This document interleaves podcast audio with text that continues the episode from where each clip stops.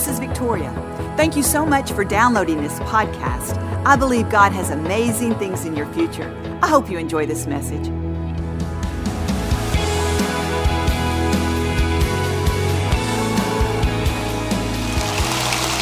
Scripture tells us in Proverbs that as a man thinks in his heart, so he is. As you think in your heart, so you are, the Proverbs tells us. See, that tells me that my life is going to go in the direction of my most prominent thoughts. Those thoughts that I allow to linger in my mind and then drop down and take root in my heart. You see, if we're going to be everything that God intended us to be, we've got to take captive the things that are going on in our mind, the thoughts that are ruling our life. You see, we have to take captive of these thoughts because we don't want these thoughts pushing us around. We want to push our thoughts around. We want our life to go in the direction of our thoughts. So, what does that mean? That means we have to be on guard about what we're thinking about. Listen, do you want your life to go in a certain direction? Start thinking that direction. Start pushing your life that way by the thoughts you're thinking. If you need victory today, you need to start thinking overcoming thoughts. If there's some areas in your life where you feel defeated, you feel down, start thinking overcoming thoughts. Start saying, if, if God be for me, who dare be against me? He overcame so that I can overcome. In fact, He's called me more than a conqueror in Christ Jesus. You see, we've got to learn to recognize those thoughts that are trying to defeat us. God wants us to know that there are strategies and schemes that want to come against us so that we can't fulfill our destiny. Maybe you have low self esteem. Somebody's planted a, a seed of, of thought in your life and it's built itself up and it's grown. You can change that. You can change your life by changing your thoughts. But it's up to you and I. See, no one can change our thoughts for us. They can tell us all day that we can do it.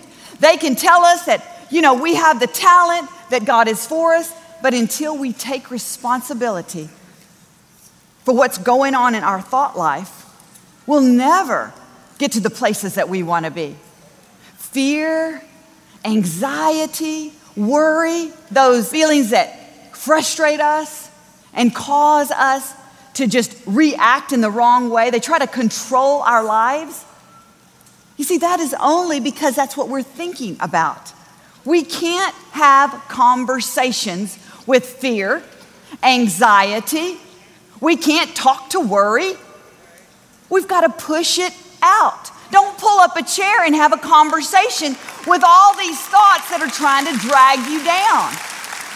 You have the final say.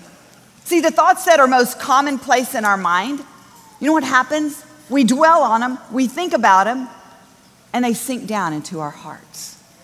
They become part of who we are.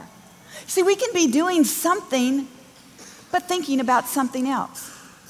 See, sometimes our mind is just on autopilot, it just goes. It goes, it goes, it goes. And we allow all these thoughts to swirl in our head without thinking about what we're thinking about. We have to guard our thoughts. We have to guard it so that we can protect our heart. The Bible says, above all else, guard your heart. Guard your heart because out of it comes the issues of life. It says it like this in one version because everything you do flows from your heart. You see, if you allow the wrong thoughts to linger. They'll drop down to your heart and they'll create an attitude and a perspective that you don't want. It's hard enough. Life is difficult enough. There's too many things coming at us to approach it with a negative attitude, with the wrong perspective. See, God didn't say that this life was going to be easy. He didn't say, I'm going to roll out the red carpet and you can walk on it in flowery beds of ease. He says, No, in this life you're going to have some trouble, but be of good cheer, be of good thought. Be of good thought, for I have overcome the world. You can think about that. Cheer is your thoughts. What makes you happy? What you're thinking about. You see, be of good cheer, be of good thought. I've overcome the world. God is saying, don't allow your thoughts to run rampant. Think about what you're thinking about because that's the direction your life is going to take. Don't let thoughts push you around. You begin to push your thoughts around. This is an example of how we can develop attitudes. Okay, so your husband does something that you don't like. You begin to think about it. It really frustrates you. You're washing the dishes and you're thinking about it. You're folding the clothes and you're thinking about it. You're putting his socks away, thinking he should be putting his own socks away. A little while later, a couple days later, he does it again. You roll your eyes. You say, This is never going to change. He's always going to be like this. He makes me crazy. Then you start building this critical attitude. Become a crazy woman. You start building this critical attitude towards him. See, that's an attitude. It's been here so long, it's sunk down in our hearts. Now we're formulating an attitude. And we carry that attitude with us. So every time they do something, we measure their performance by this attitude. And it permeates our entire relationship. You know, the psychologists say that we project what's on the inside of us onto others. It's called projection. You think someone doesn't like you, you begin to project that. You begin to, to, to flow from that space and that place that you've allowed to take root in your heart. You know, some of you may have some thoughts that have haunted you all your life. Maybe it wasn't your fault. Maybe someone planted the wrong seed in your heart. Can I tell you, you can uproot that? You can change your heart because you don't live under a curse, you live under the blessing of God. You can change the direction of your life by changing the direction of your thoughts. You see, when you're thinking about how much your husband irritates you, he does it again. You know, you have to say, okay, where's this thought coming from? How can I measure my thought? When you feel frustration, when you feel anxiety, confusion, listen, those aren't God's thoughts. God says, where there is anxiety, frustration, confusion, there, there is every form of evil. What that means is the enemy is coming in trying to confuse you, get you off track, take you down the wrong road. You see, it may start small, but it can end big. And that's his plan. You think about this just a minute. Here, you've destroyed some relationships in your life, and it started with one thought. One thought created an attitude that brought confusion and evil into your life above all else. That sounds serious to me. That sounds like a priority. That sounds like something that we better be attentive to. We better watch out if we're going to live the life God created us to live. Now, how do we measure our thoughts? I mean, you know, I think all kinds of thoughts. How do I how do I reel them in? You see, thoughts will come all day long all kinds of thoughts. The thing is, we get to choose the thoughts we want to keep. We get to choose the thoughts we want to draw close to us, that we want to build our attitude on, to have our perspective, to see our life through, to filter. We get to choose those thoughts. But God's given us guidelines to measure those thoughts. He doesn't even, we don't even have to guess how to do it. He's already told us in Philippians 4 8. He says to think on these things whatever is right, whatever's right in the eyes of God, pleasing to Him, noble, pure, lovely, admirable, excellent, praiseworthy.